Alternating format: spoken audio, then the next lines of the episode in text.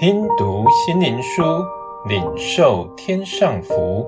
穆安德烈秘诀系列，来自上面能力的秘诀。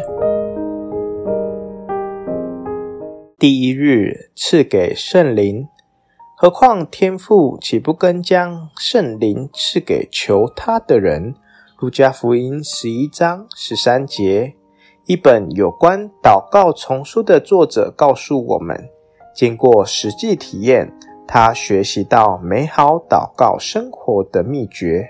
他很高兴把他所得的帮助写下来。当他沉浸于祷告时，领受一个带着能力的思想，那就是我们现今活在圣灵的时代。他说：“我深深地感觉到活在圣灵工作的时代。”若不是圣灵所带来的能力，我们的工作将毫无价值。这使我清楚明白，何况天父岂不更将圣灵赐给求他的人？这一节是何等宝贵而且取之不尽的经文。我有个新的领受：只有我们每个人在日常生活中。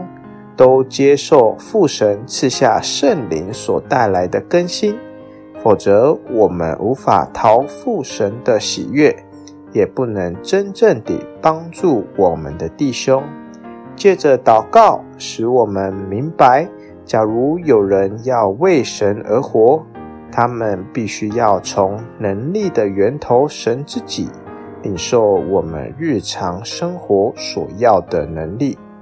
水流的高度不能超过源头。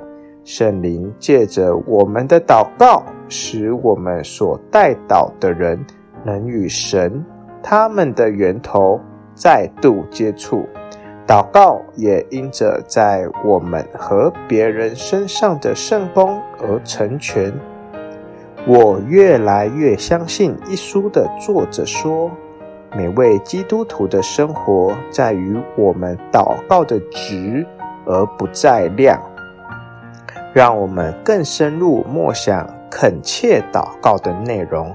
当你每天向天父祈求，他就将这天新的力量，就是将圣灵赐给你。他是何等愿意成全我们，天父。现在就让圣灵在我身上动工，使我可以恳切的祷告。